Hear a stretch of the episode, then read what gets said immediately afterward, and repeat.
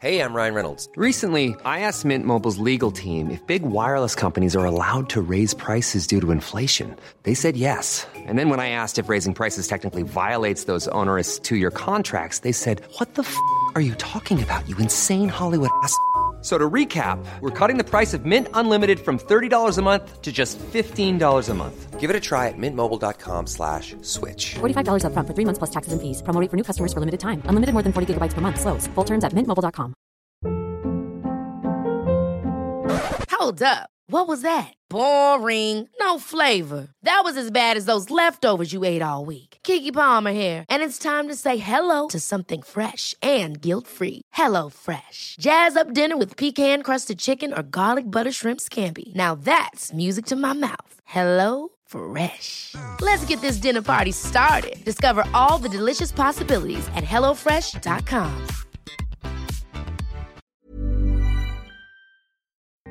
Hey everyone, Happy New Year. Thanks for downloading the Third Coast podcast. This is Katie Mingle, the producer of Resound. I want to take a second to say thank you to those of you who recently donated to Third Coast. Our individual giving campaign was hugely successful, and the outpouring of support was really amazing. So, thank you, really, from the bottom of our hearts. One more thing we have a couple of internships uh, for which the deadline to apply is quickly approaching. So find out more about those on our website, thirdcoastfestival.org. All right, here's Resound. Everybody's a, afraid of something or other. It's very natural. From the Third Coast International Audio Festival in Chicago, I'm Gwen Macsai, and this is Resound.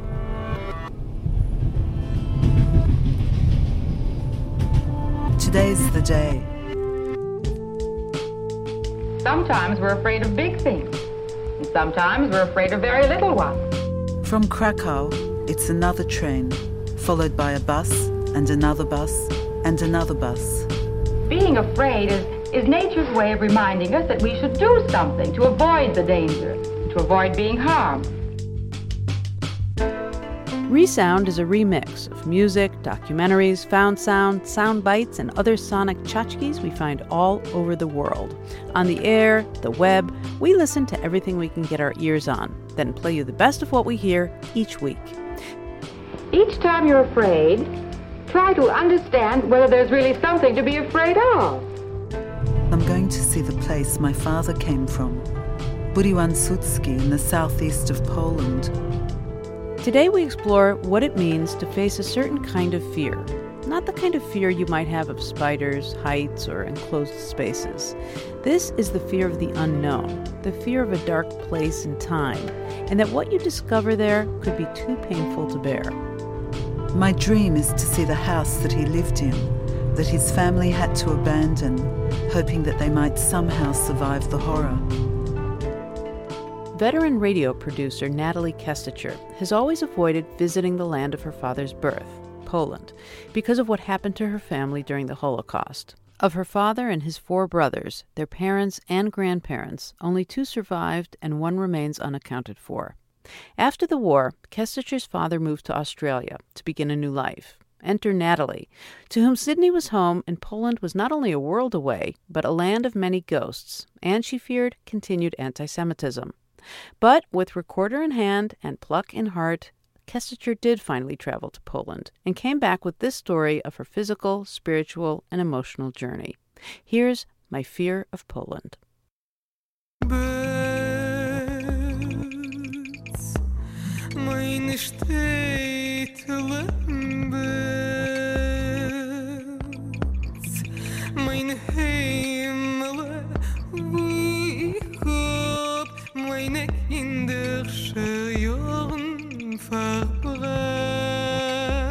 I've been putting it off for years, but now I'm going. I try to imagine what it will be like, but the only picture I get is one of darkness and fear. For as far back as I'm able to trace, my family lived in Poland. That all ended in the 1930s and 40s. Before the war, the Jewish population of Poland was around three and a half million. Now there is no official figure, and some say that there are no more Jews in Poland. just concentration camps, cemeteries, and a few memorials. My mother and her immediate family were lucky enough to leave Poland before the war, but most of her father's relatives stayed and were murdered in the camps. My father's family came from a tiny place called Budywansutsky. He had four brothers, as well as his parents and grandparents. Of all of them, only my father and one brother survived. One by the name of Yitzhak was never accounted for. Lately, I've been hearing about festivals of Jewish culture in Poland. Who are they for, I wonder? Where's this interest in Jewish music, the Yiddish language, Jewish food, and Jewish history coming from? And the more I hear about this interest, the more I think that maybe this country of my parents and my parents' parents is no longer such a scary place.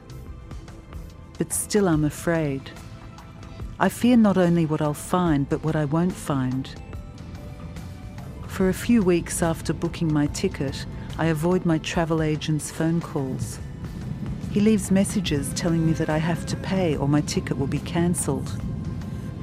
I don't want to go. I want to stay in safe, secure Sydney.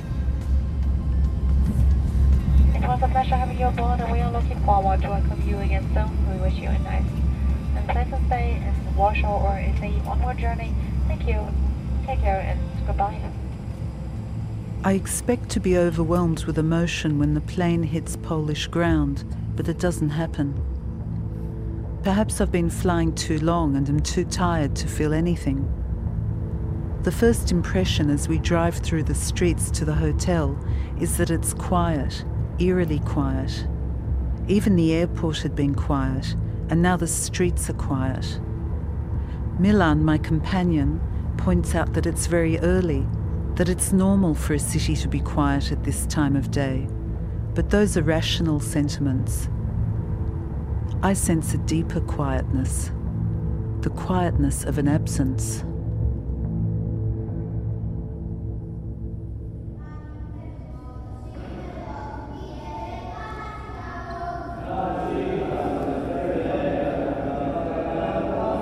Although most of me is crying out for sleep, I really want to go to the synagogue.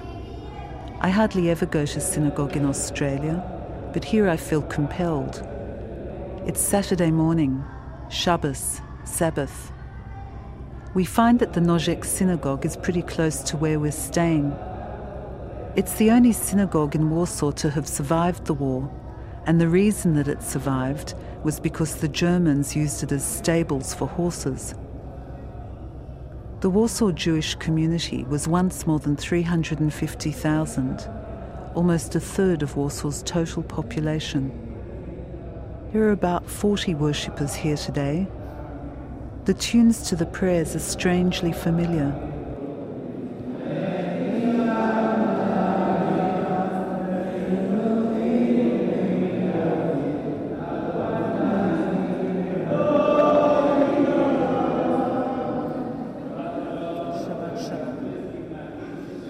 The service is finished, we gather for Kiddush, the prayer for the wine.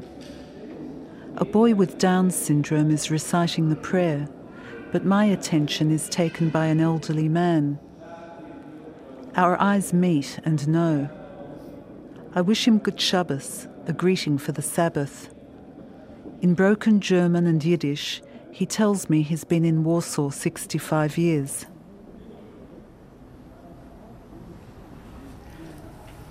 Do you have many survivors in your community? They're only survivors, right? Anyone over a certain age is a survivor. Anyone younger than a certain age is the child of a survivor or a grandchild of a survivor. I mean, even if you didn't get deported, you still suffered under the Holocaust. But here, where the Holocaust was in some ways more intense than almost anywhere else, it's still being worked on, still being worked out. Michael Schudrich, a New Yorker, is the rabbi of the Nożyk synagogue in Warsaw. He's also the chief rabbi of Poland. The healing process that began in the States, in Israel, in Australia, after World War II only began here in 1989. So it's kind of, you know, compounded trauma. But the question really is, is that why should there be any Jews left in Poland? After all the horrible things that happened to the Jews, even before the war, especially during the war, unfortunately after the war, why should there be any, Jews left in Poland today? September 1st, 1939, World War II begins. At that point, there are three and a half million Jews in Poland. By the end of 1944, 90% of those Jews are no longer alive, having been murdered by Germans and their accomplices. That is so horrible, so overwhelming, that most people don't then ask, well, what happened to the rest? Where are the survivors? 10% of 3.5 million is 350,000 Jews still in Poland after World War II. The vast majority leave Poland in the 25 years after the war.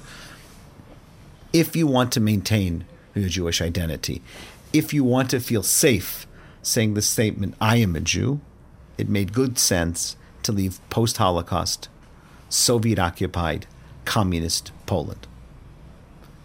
And the Jews left, but not everybody. And those who stayed basically were in agreement with those who left. If you want to maintain your Jewish identity, leave Poland. If you want to stay in Poland, leave being Jewish. And while a couple hundred thousand left, thousands, perhaps tens of thousands, stayed and left being Jewish, to the extent that they often didn't even tell their children and grandchildren. This deep, dark family secret stays a secret for 50 years until 1989, the fall of communism. And at that point, for the first time in 50 years, some of the survivors who had hidden the fact that they were Jews were beginning to feel, you know, maybe now I can tell my children, maybe now I can tell my grandchildren who I really am. And over the last 20 years, thousands and thousands, and nobody knows how many thousands of Poles have discovered their real Jewish identity. And that's the story of Polish Jews today. In the afternoon, we return to the synagogue for the service that marks the end of the Sabbath and a simple meal. We meet a woman in her 70s with a story she says she's too afraid to tell. I'm not sure what she's afraid of. She's never left Poland. Unable now to see even a crumb of food go to waste, she scowls at a young woman who's left a bit of her bread. The scowl doesn't work, so she takes the bread from the young woman's plate and eats it. She notices that a few teaspoons of mayonnaise remain in a little dish on the table she takes her knife and scrapes every last bit of mayonnaise into her mouth, and then explains that she just can't bear to leave food. Other members of the congregation also have their stories. A former skinhead is pointed out to me. He only found out that he was Jewish relatively recently. The girl he married was also a skinhead until she found out that her family was Jewish. So it's very romantic. Two Polish skinheads meet, fall in love, and then one after the other discover they're really Jewish. So it's what I call from skinheads to covered heads. So the question that everybody must ask you is about anti Semitism. Anti Semitism here is not worse than almost every other country in Europe, and in some places certainly better or less. And so there's one immediate question that is why? When everyone has this image of how bad things are in Poland, why am I saying the opposite? And I am saying the opposite. The two main reasons is first of all, John Paul II. Pope John Paul II changed the Catholic Church and had more impact on Poland than anywhere else. Uh, his teaching of Jews as older brothers in faith, anti Semitism is sin, basically radically changes Catholicism and radically changes Poland. The second reason is that Poles are very proud that they're building a new Poland. A new Poland after 50 years of a double occupation, first of Nazis, then of Soviet communists. Well, if you build something new, it means it's different than that which was old. And what was old was fascist, was communist, and often was anti Semitic.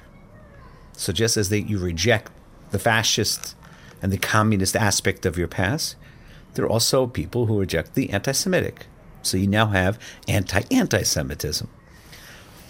Now, what you have here in Poland, which is, if not unique, then far wider spread than in any other European country, and that is today the sense of the obligation to preserve Jewish memory and Jewish culture. Jews lived here for almost a thousand years. They were very much involved in all aspects of Polish life, from culture to finance to literature. And this was ripped out of Poland, mostly because of the Nazis, but then followed by the communists. To the point where the Jewish community here is much, much smaller than it was before the war. I mean, if you compare it before the war, it's infinitesimal. No matter what number you pick, it's infinitesimal. But one of the things I've seen happening, and really more intensely even in the last year after being here since 1990, and that it Poles having the sense that they have an obligation to preserve Jewish culture, tradition, and sometimes patrimony, sometimes the cemetery, a synagogue. I remember, you know, 10 years ago, that the best intention friends that wanted to save the cemetery still would talk about saving your cemetery because it's you know it's there and it should and we should be respected. What I'm hearing in the last year or two, I hear it more from mayors, from grassroots people, from school directors. It was that we're saving our Jewish cemetery. Very subtle, very profound.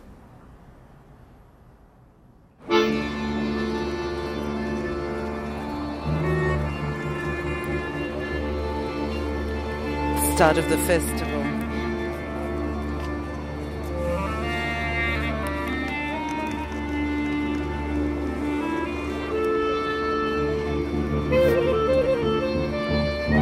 Drodzy Państwo, ja Was zapraszam pod scenę, żebyście już tutaj się rozgrzali troszeczkę, bo mam nadzieję, że za chwilę uda nam się wspólnie troszeczkę, troszeczkę pobawić.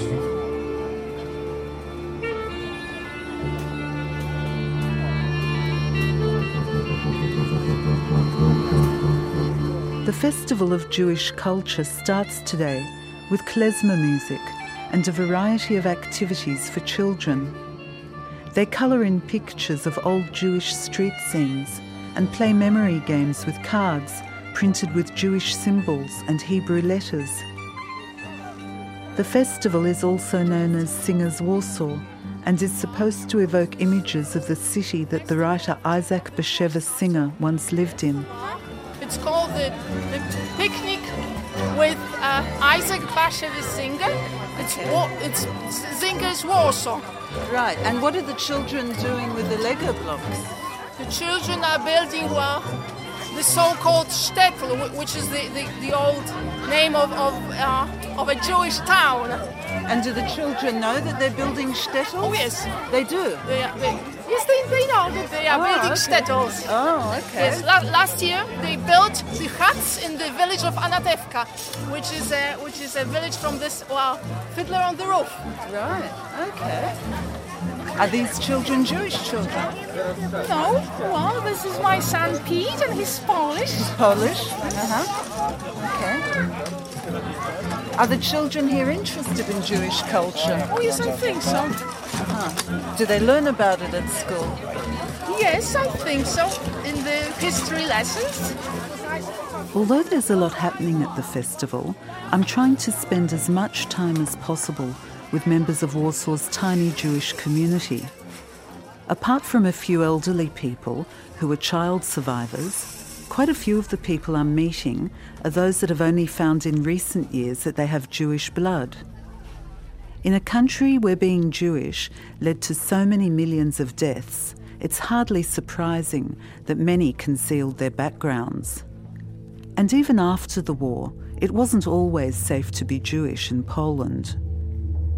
There were a number of anti Jewish riots in Poland after the war, including the pogroms of June 1945 in Rzeszów, August 1945 in Krakow, and July 1946 in Kielce.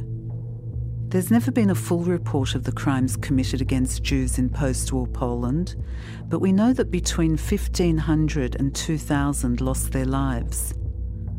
The majority of those who'd survived the Holocaust and returned to Poland left by 1947.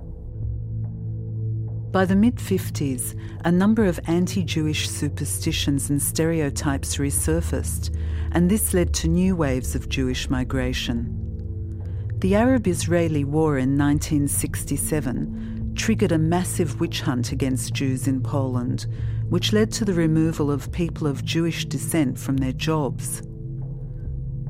This state sanctioned purge affected nearly the entire Jewish community, including even those who'd not been aware of their Jewish heritage. It led to a new wave of migration, and by 1969, most of Poland's Jews had left. But clearly, there were those who stayed.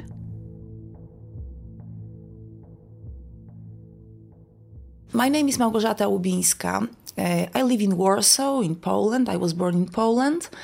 And in 1991, I discovered my Jewish roots. So it's 28, 28 years ago. Małgorzata is a member of Warsaw's Reform Jewish community, Beit Warszawa. I suspected that there is something strange uh, with our family. Sometimes I was asking questions Are we Jewish? And there was no official deny, no, we are not. And I grew up in um, thinking that if you are Jewish, it is a secret, it is that big secret that you even don't talk about this at the family table. So it wasn't even acknowledged between you and family members? It was, it was not. In 1967, Uncle Leipko came to my mother. I was eight then. And they shut the door, and I heard him saying, You must leave Poland. There will be dangerous for all of us. I couldn't understand what was it about, but I asked my mother later, why did he say such things? My mother didn't tell me, and she yelled me that I was uh, trying to hear what was it about, and she left me with the sense of fear inside that I'm in unsafety place. In 1991, my grandmother was sick. I was sitting by her bed and and she told me you don't have to stay any longer because you are not my grandchild. Your mother is a Jewish child and uh, so you, you can leave because I'm not your grandmother. Uh, the situation was so touching, so was so uh, emotional that I didn't want to continue this conversation, and I left. A week later, I was going to visit her again, and uh, I received a phone call that she just passed away. And later, I start asking questions to my mother. My mother, for many years, was denying. My mother didn't want to go through the process of being interviewed as a Holocaust child. Uh, there are some stories which were told by my mother. She didn't go through this conversation with psychologist. She had scheduled a meeting three times, and every time she got sick. So, uh, this protest against such conversation inside her is very, very strong. But she was telling several stories about a girl who survived under the dead body of her mother shot in the public execution. Uh, she was telling me a story about girl who lived for a long time, who spent a lot of hours, uh, days, months in the cellar my grandmother was telling the story that um, German soldier was coming to drink milk at their house and he was taking newly born son of my grandmother on, on his knee and under his legs in the cellar there was the other small child. And do you think that might have been your mother? And it might have been my mother. Is she still alive yes, my mother she is alive. She says that she does not want to change anything in her life. She wants to be buried in the Catholic cemetery. Every day now we are talking about this. And uh, there was sense in her, there was a sense of fear. For a long time, she was sure that the only thing that we have to do is to convince the neighbors, people around, that we are not Jewish. And her whole life, she lived like that, convincing everybody that she's not Jewish. Are you ever afraid that something terrible could happen again or of Polish anti Semitism? Do you ever think about it? Um, if I would say that uh, I, I don't consider what can happen, I would be a little lying. Uh, before I started to live my Jewish life, I had a lot of fears how people will react. When I crossed that border, I feel safer, I feel more secure because what I was afraid before did not happen. You know, I feel proud as a Polish woman, I feel proud as a Jewish woman. I truly understand that uh, both traditions are inside me. I love this country. I love Baltic Sea. I love Tatras mountains.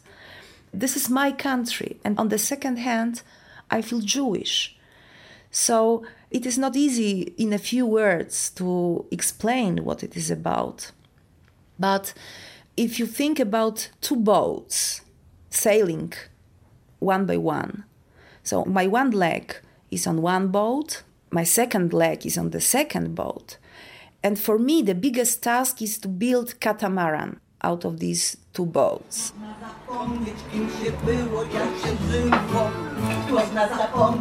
As the days go by, my fear dissolves. In its place, there's confusion and sometimes even delight. I feel a little ambivalent about celebrating a culture in a place where it now barely exists. But at the same time, I feel encouraged by the interest and effort that goes into celebrating it. I'm happy to see in the festival program that there'll be a cholent making workshop.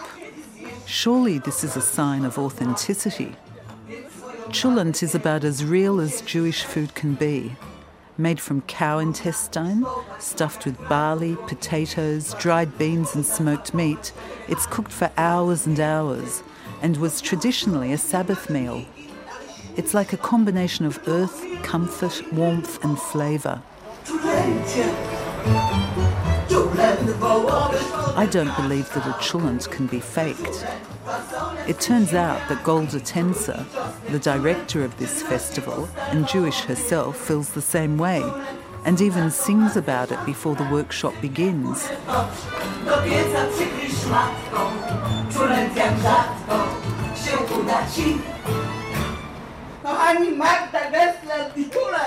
Magda Gessler, a famous restaurant owner, gives instructions on how to make a good cholent. Scores of curious women armed with notebooks gather to write down the recipe. I get to sample the cholent, and it's perfect. That afternoon, I chat with a Polish born Jewish artist who doesn't wish to be identified. She tells me that it's very nice that Warsaw has this festival. Very nice for Poles to see how Jews used to live, to hear the music they used to sing, and to eat the food that they used to eat, just as long as they don't have to live with them now.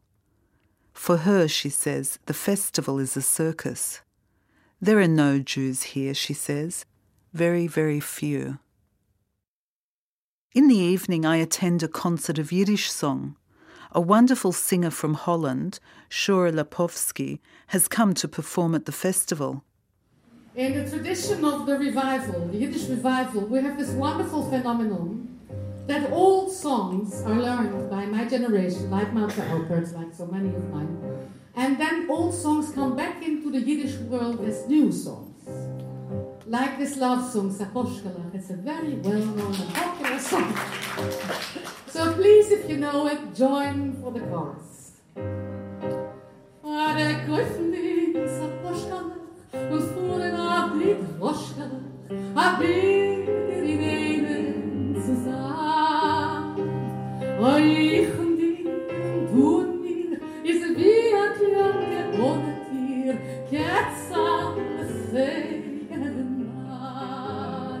At first, I feel a bit ambivalent when the audience starts to clap along to her beautiful songs. Part of me feels an irrational anger with these appreciative Poles, but after a while, the anger dissolves into the beauty of the performance and the warmth of the audience.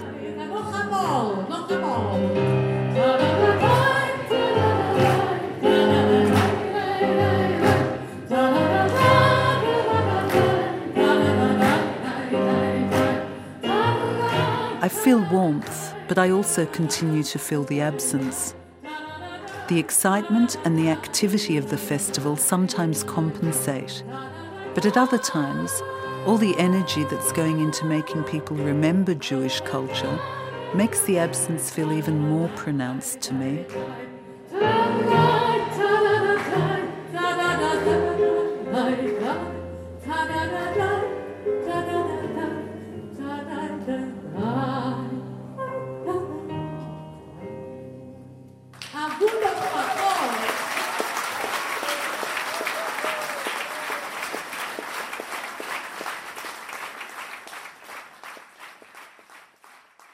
Today's the last day of the festival, and although there are all kinds of events on the program, the thing that I'm most interested in experiencing is Jewish Market Day on Próżna Street.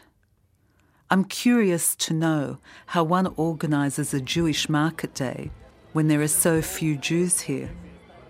So far, I've really quite enjoyed the festival, despite my initial fear that it would be a fake, a Jewish Disneyland. There's a lot of goodwill here, and I really have to admire Gołda Tencer for organising this. But this last day feels strange. What are they selling? Old Jewish well candelabras, candlesticks, yeah, books, and and Jesus and statues of Jesus. That's right. He was a Jewish. He was Jewish too. In this Jewish marketplace. Well, hey, look we... at these guys dressed up. I'm... Are you a rabbi? Yes. Ah, yet. Nine, nine. You're not. What's over here? Statues of the Virgin Mary and Jesus and whatever.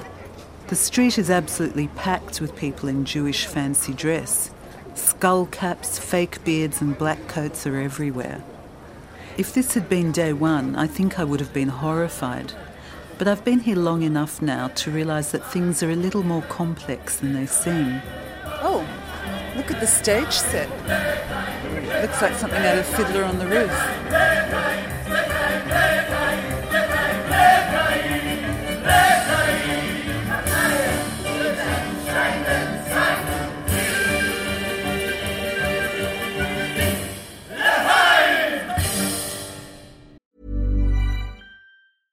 When you're ready to pop the question, the last thing you want to do is second guess the ring. At Bluenile.com, you can design a one of a kind ring with the ease and convenience of shopping online. Choose your diamond and setting. When you find the one, you'll get it delivered right to your door. Go to Bluenile.com and use promo code LISTEN to get $50 off your purchase of $500 or more. That's code LISTEN at Bluenile.com for $50 off your purchase.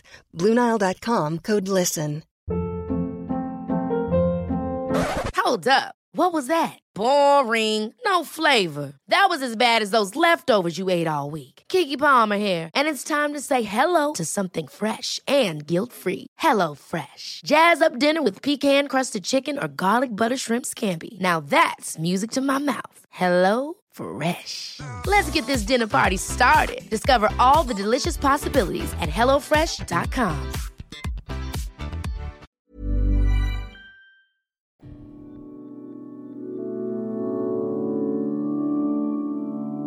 You're listening to My Fear of Poland by Natalie Kestecher on the Third Coast Festival's Resound. Support for Resound comes from Third Coast Percussion, presenting an evening of music for instruments made of metal.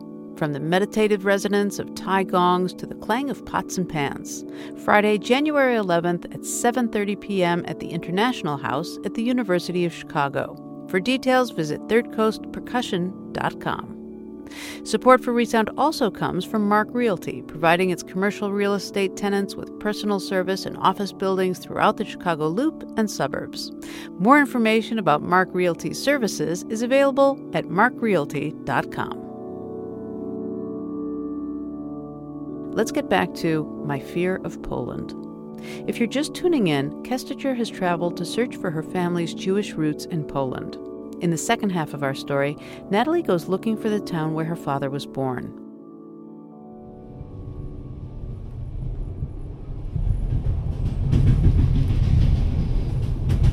Today's the day. It's all been a big deal. Coming to Poland, meeting Jewish people in the place where I thought there were no longer any, going to synagogue with them, spending time at the festival. But today's a bigger deal than that because I'm going to see the place my father came from, Budywan in the southeast of Poland.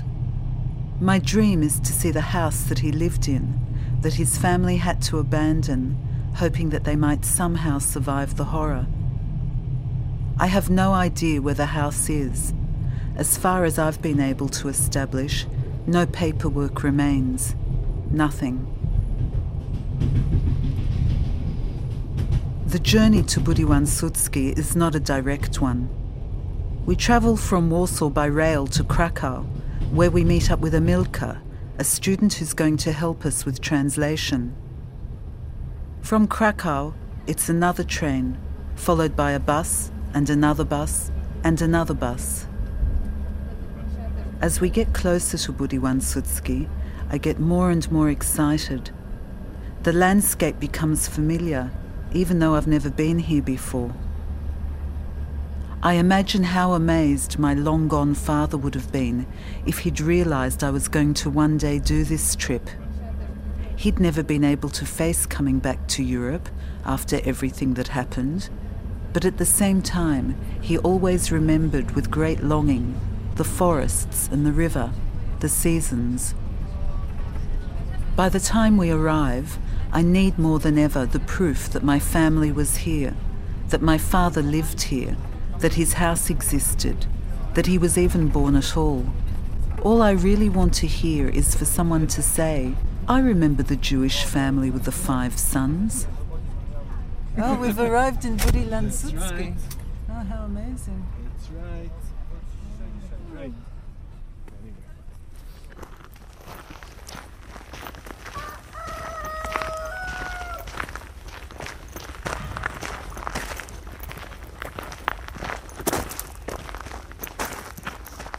As I walk along these fields where I imagine my father once walked, I again feel the absence.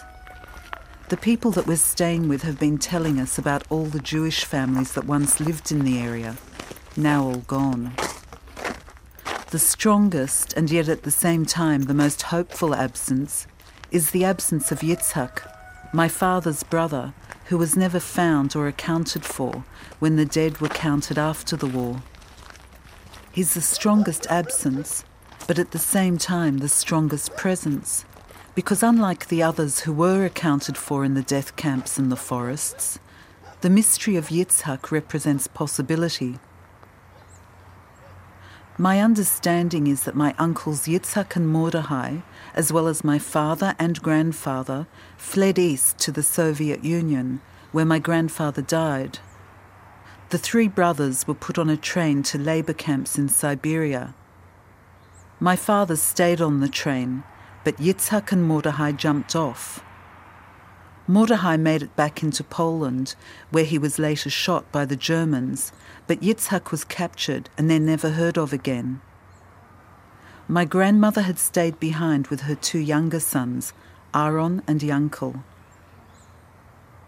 Like the steady trickle of people coming out of the woodwork in Warsaw, declaring their Jewishness, Perhaps Yitzhak also survived by going into hiding, concealing his identity, maybe even changing his name.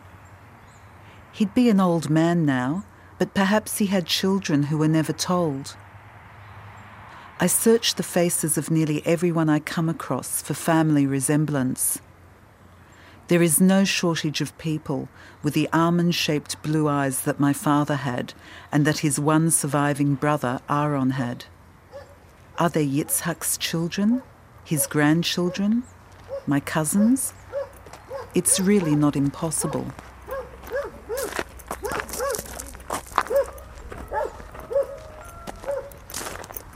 Fortunately, I've not put all my energy into gambling on ghosts.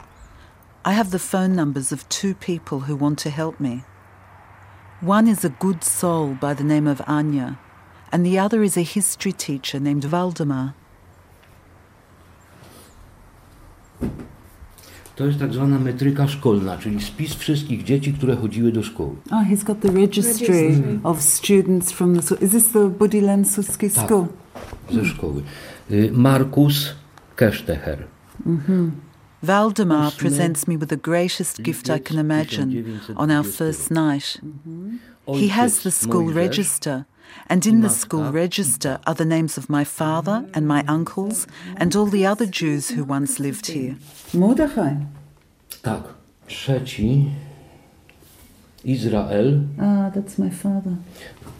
Moses. Yeah, Bela. That's Israel. him. Israel Israel. Moses Baila Mhm. Keshtecher. 25 maja 1924. The school register also has the address of the family house. Budy Łańcuckie, numer dwie, y, 12. To jest adres, pod którym mieszkali. What's Where, where they lived. Address, The address. number 12. What number? 12. Jutro tam pojedziemy. Miraculous. I can't believe it. Can I can I see again? I ask Valdemar if I might be able to see the house. He says tuck in his low key way, and I want to hug him. Tuck means yes in Polish. I ask him if there are any Jews left in this part of Poland, and he says nie. No.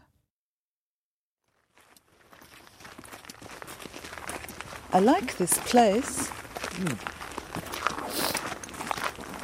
do you like about it? I don't know. It's just really. I don't know. I just like it. In the morning, we walk before breakfast alongside fields and forests, through fog and later sunshine. I sound like I've taken some kind of love drug. Remember when I arrived in Warsaw? Mm. I said I felt nothing. I felt no connection. But I feel. It's beautiful. Look how beautiful it is. Spatzer. Spacerujemy. Spatzer. Rujemy. That's walking. We are walking. Spacerujemy. I think I'm going to study Polish. Spacerujemy. So that forest over there is um, where what's the woman's name? Stanisława. Stanislava said Jews were hidden in that forest, and that house over there was a Jewish house. It all makes sense now. I finally understand why my father lived the way he lived in Australia. Why he preferred to live in an old timber cottage with an overgrown bushy yard. Why in that bushy yard he kept all kinds of animals. He was trying to recreate his own version of the place I walk in now. The whole time I'm here, I'm speaking to him in my head, dictating letters to him, missing him, finally knowing him. Soon I'll know him even better. Valdemar wants me to see my father's school and the path that he would have walked when he used to go there. And I'm going to see the house.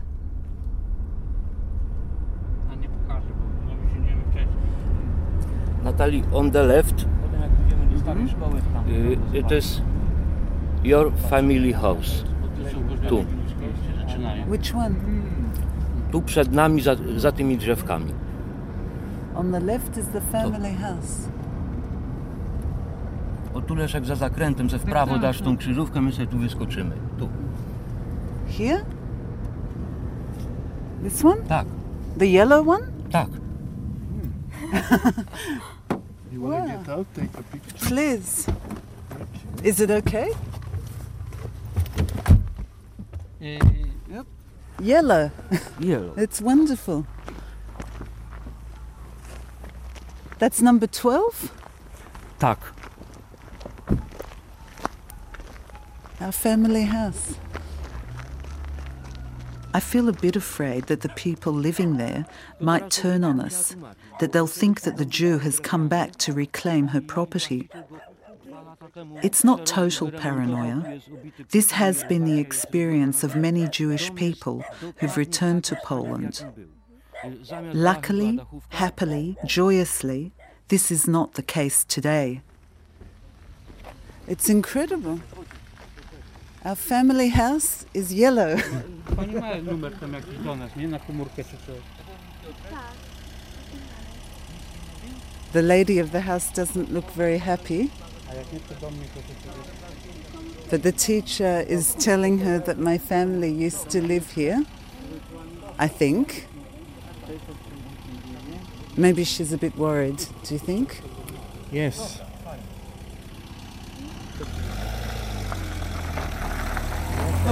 It's okay?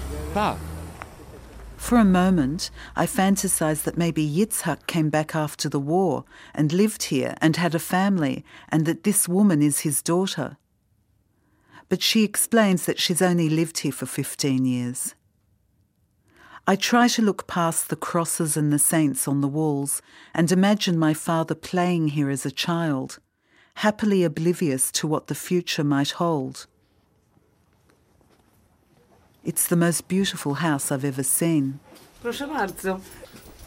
Oh, look at the ceilings. Nice ceilings. To już jest nowe wszystko. Tak. Ale to jest oryginalne. The timber, the this is all original. The doorways, the Tak. timber is all original. Mhm. Mhm. Taki pokoik był.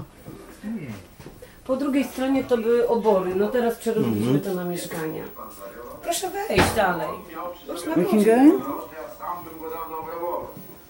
It's the kitchen. To się zmieniło. Jakby This is not wcześniej original. o rok to by było jeszcze No. wszystko tak po staremu, a tak teraz To jest, to jest nowe. Yeah, it's new. Bo jest przykryte tylko. Mhm. A tam, tam pewnie była budka. Oh, the budka. Like they called my father's Tak. house in Australia. Tak. The budka. Mm, outside. Tak. Okay. I to jest też oryginał. This is original? Tak. Wow, it's really low ceiling, huh? This is all original. So maybe my father slept here. M- Maybe. Tak. Tak? No to jest Mógł spać tutaj? Nie. Who knows? prawdopodobne. We're going now to the home of Anya, the woman who's helping because she can. Shortly after we arrive, there's a knock at the door, and an elderly woman comes in. Her name is Aniela, and she was the neighbour of our family. And she remembers the family and the five sons, and she cries and explains that she thought all had been murdered by the Germans. That my father and his brother Aaron survived and came to Australia and had families is miraculous for her. Aniela, Anya, Anya's family, Valdemar, Milan, Emilka, and I all sit around the dining table, eating apple cake, drinking homemade wine, and crying. Um, but you remember Yitzhak well. And Pamięta pani Iz- Izaka? Izaka. Izaka. Icka. Tak, to on, on starszy był ode mnie, na, prawie na miesiące, bo, bo kiedy był z 22 roku, 22. no to ja byłam z października, on może On z gdzieś... maja. A tak to te dzieci właśnie do półrocza to chodziły wcześniej o mhm. jeden rok. Of all the brothers, Aniela remembers Yitzhak the best, the brother who was never accounted for.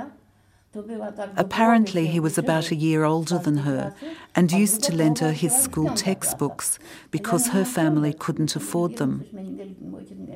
She also remembered that my grandfather lent her father a cow for milk one year when they were having financial difficulties.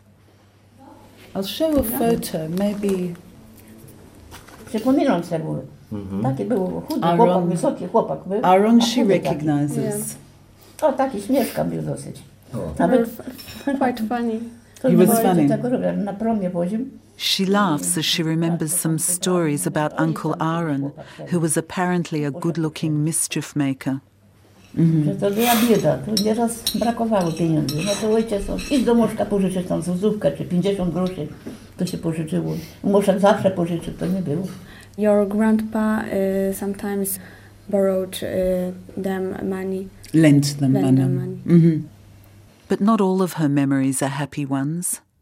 She describes how my father and his two brothers walked with their heads lowered when they were forced to leave Poland and go east, leaving the rest of the family behind. She remembers the night that she and her father found my uncle Aaron hiding from the Germans in their cowshed. She remembers him begging her father not to turn him into the Germans. Ojciec wstali, zabrali się, poszli na ten oborec z tą latarnią, a ten do, do, do tego, to był chłopak taki młody, przestraszony na śmierć. I mówi, bolca, bolca, nie wydajcie. To było straszne, naprawdę. She speaks of a story that she heard from her father about the time he found my grandmother hiding with one of her sons in the forest.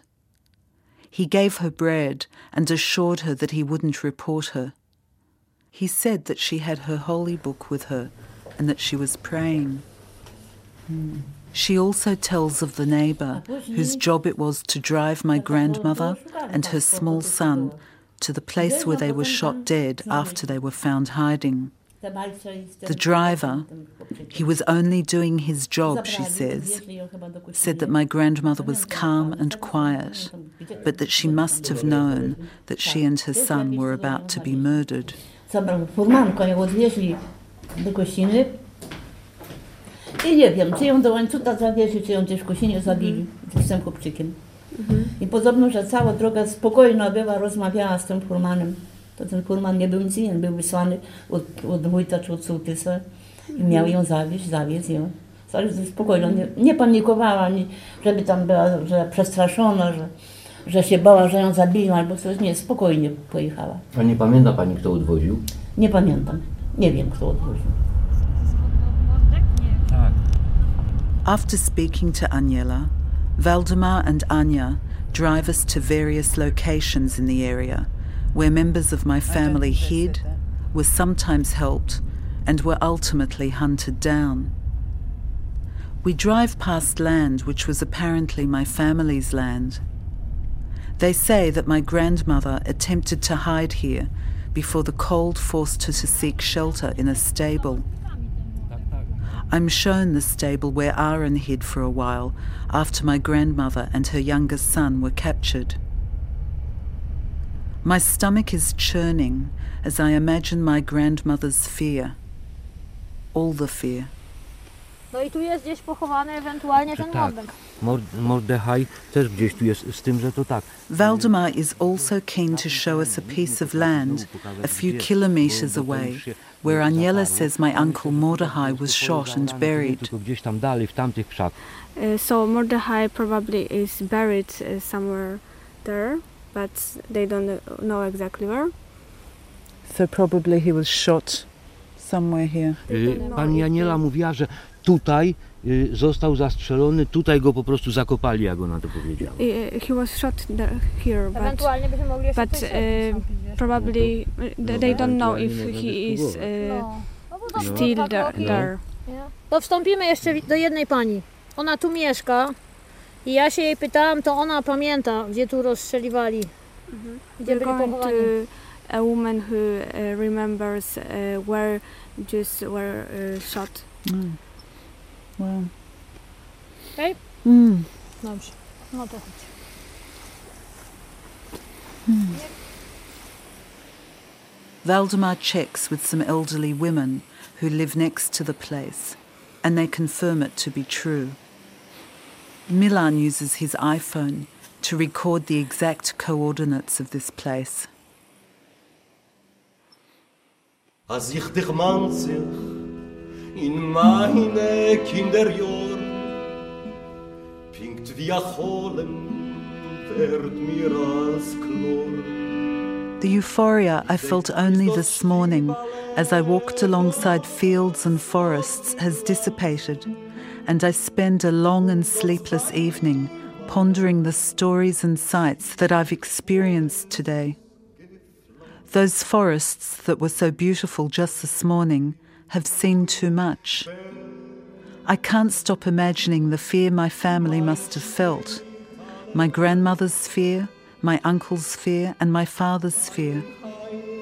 I wonder as well about the fear that I had about coming to this country, and if it was a learned fear, an inherited fear.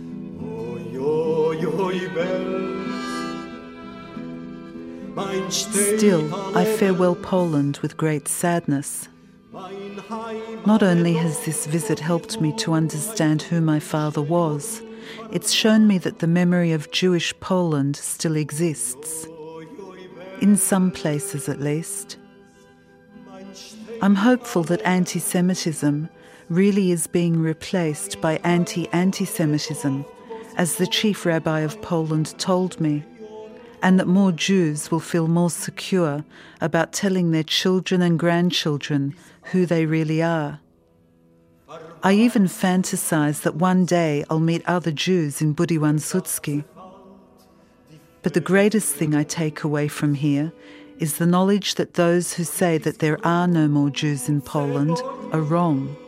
And regardless of how small the community is, there is an energy here, not only an absence.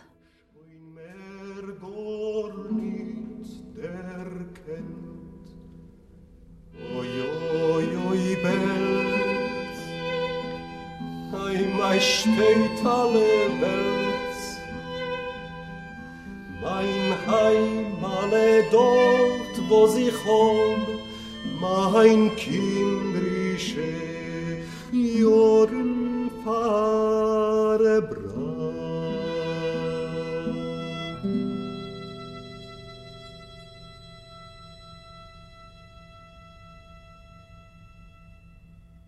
My Fear of Poland was produced by Natalie Kestecher with Stephen Tilley for 360 documentaries on the Australian Broadcasting Corporation's Radio National. To hear more work by Natalie, including the 2001 Third Coast Award winner Von Trapt, check out our website, thirdcoastfestival.org.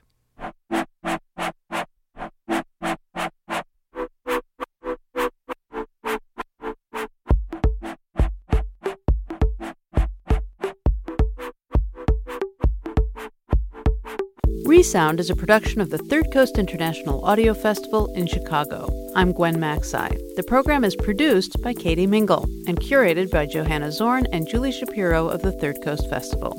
You can hear today's program at thirdcoastfestival.org, where you can also hear hundreds of outstanding documentaries from around the world and subscribe to our podcast.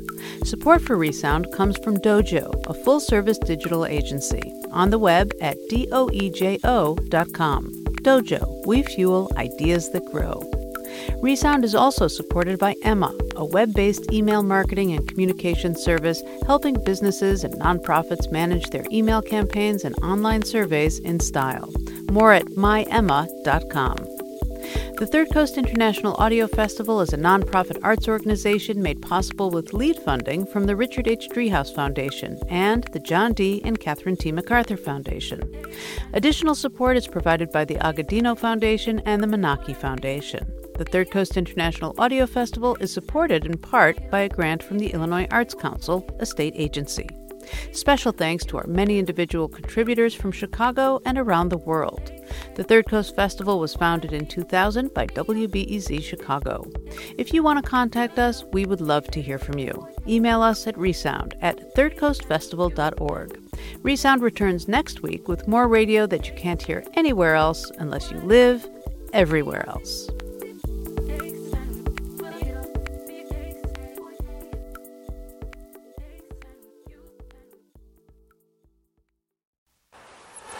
You've been listening to the Third Coast podcast. Stay connected with us through Facebook and Twitter, or by signing up for our email list at thirdcoastfestival.org. If you like what you heard today, consider writing us a review on iTunes or sending us a few bucks. As always, thanks for listening.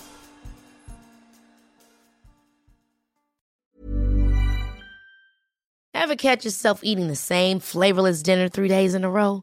Dreaming of something better? Well, HelloFresh is your guilt free dream come true, baby. It's me, Keke Palmer. Let's wake up those taste buds with hot, juicy pecan crusted chicken or garlic butter shrimp scampi. Mm. Hello Fresh. Stop dreaming of all the delicious possibilities and dig in at HelloFresh.com. Let's get this dinner party started.